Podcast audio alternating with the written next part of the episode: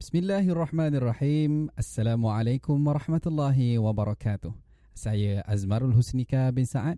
Pada hari ini saya nak kongsikan bersama dengan anda Fadilat Ramadan yang kita ambil hadis-hadis terpilih dalam kitab Fadail Amal. Tajuk hadis ialah kecelakaan jika tidak diampuni dalam Ramadan. Sama-sama kita dengarkan hadis daripada Rasulullah sallallahu alaihi wasallam. Sayyidina Ka'ab bin Ujrah radhiyallahu anhu berkata bahawa Rasulullah sallallahu alaihi wasallam bersabda, "Hadirlah ke mimbar, maka kami pun telah hadir." Apabila baginda sallallahu alaihi wasallam naik satu anak tangga mimbar, baginda sallallahu alaihi wasallam berkata, "Amin." Dan apabila baginda sallallahu alaihi wasallam naik anak tangga yang kedua, baginda sallallahu alaihi wasallam berkata amin.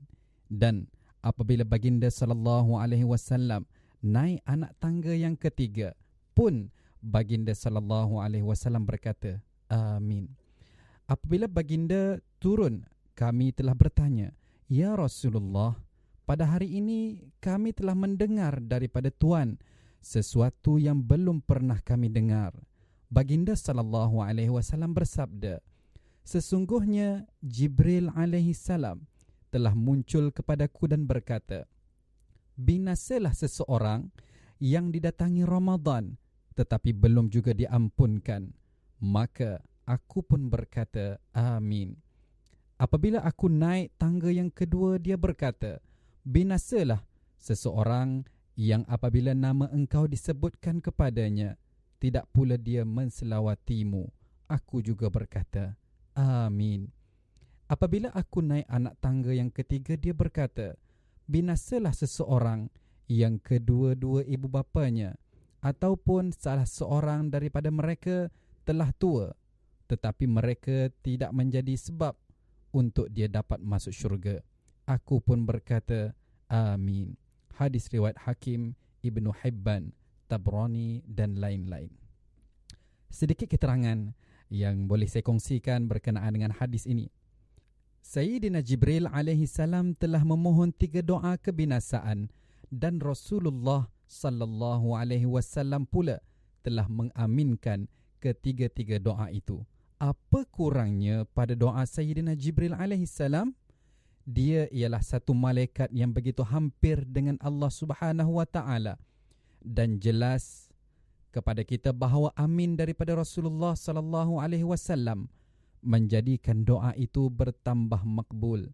Hanya Allah Subhanahu wa taala dengan lempahnya sahaja yang boleh memberi taufik kepada kita untuk menjauhi ketiga-tiga perkara tersebut dan supaya kita terpelihara daripada semua kebinasaan itu.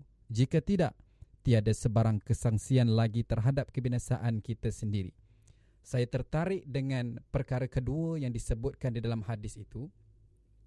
Apabila orang yang tidak menyambut menyambut kalimah selawat ataupun mengucapkan salam ke atas junjungan besar Nabi Muhammad sallallahu alaihi wasallam sedangkan Allah Subhanahu wa taala pernah berkata aku menyuruh kamu untuk bersolat tetapi aku sendiri tidak melakukan solat Aku minta untuk kamu bayar zakat Tetapi aku sendiri tidak membayar zakat.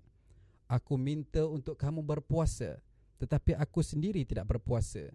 Akan tetapi kerana satu perkara ini amatlah penting dan sangat bernilai Iaitu apabila aku berselawat dan juga para malaikat turut berselawat Aku minta wahai orang-orang beriman Berselawatlah juga kamu ke atas baginda serta ucapkanlah salam ini kalau kita lihat adalah ayat Al-Quran. Biasa kita dengar A'udzu billahi minasyaitonir rajim. Inna Allah wa malaikatahu yusalluna 'alan nabi.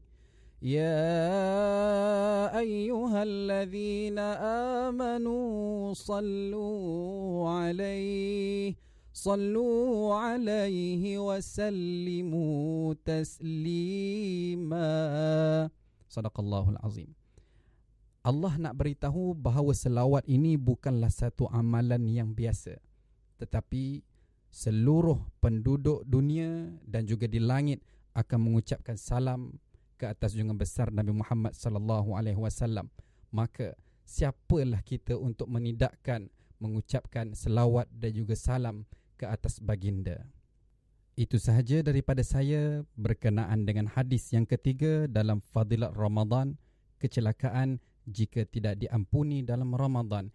Tiga perkara yang disebutkan ketika baginda sallallahu alaihi wasallam naik ke atas mimbar di anak tangga yang pertama apabila masuk bulan Ramadan orang ini tidak diampuni oleh Allah Subhanahu wa taala. Yang kedua apabila disebutkan nama baginda sallallahu alaihi wasallam dia tidak berselawat ke atas baginda dan pada anak tangga yang ketiga iaitu celakalah bagi orang yang ada kedua ibu bapanya tetapi tidak menjadi sebab untuk dia dapat masuk ke dalam syurga. Sekian daripada saya, Ustaz Azmarul Husnika bin Sa'ad. Kita jumpa di lain episod. Assalamualaikum warahmatullahi wabarakatuh.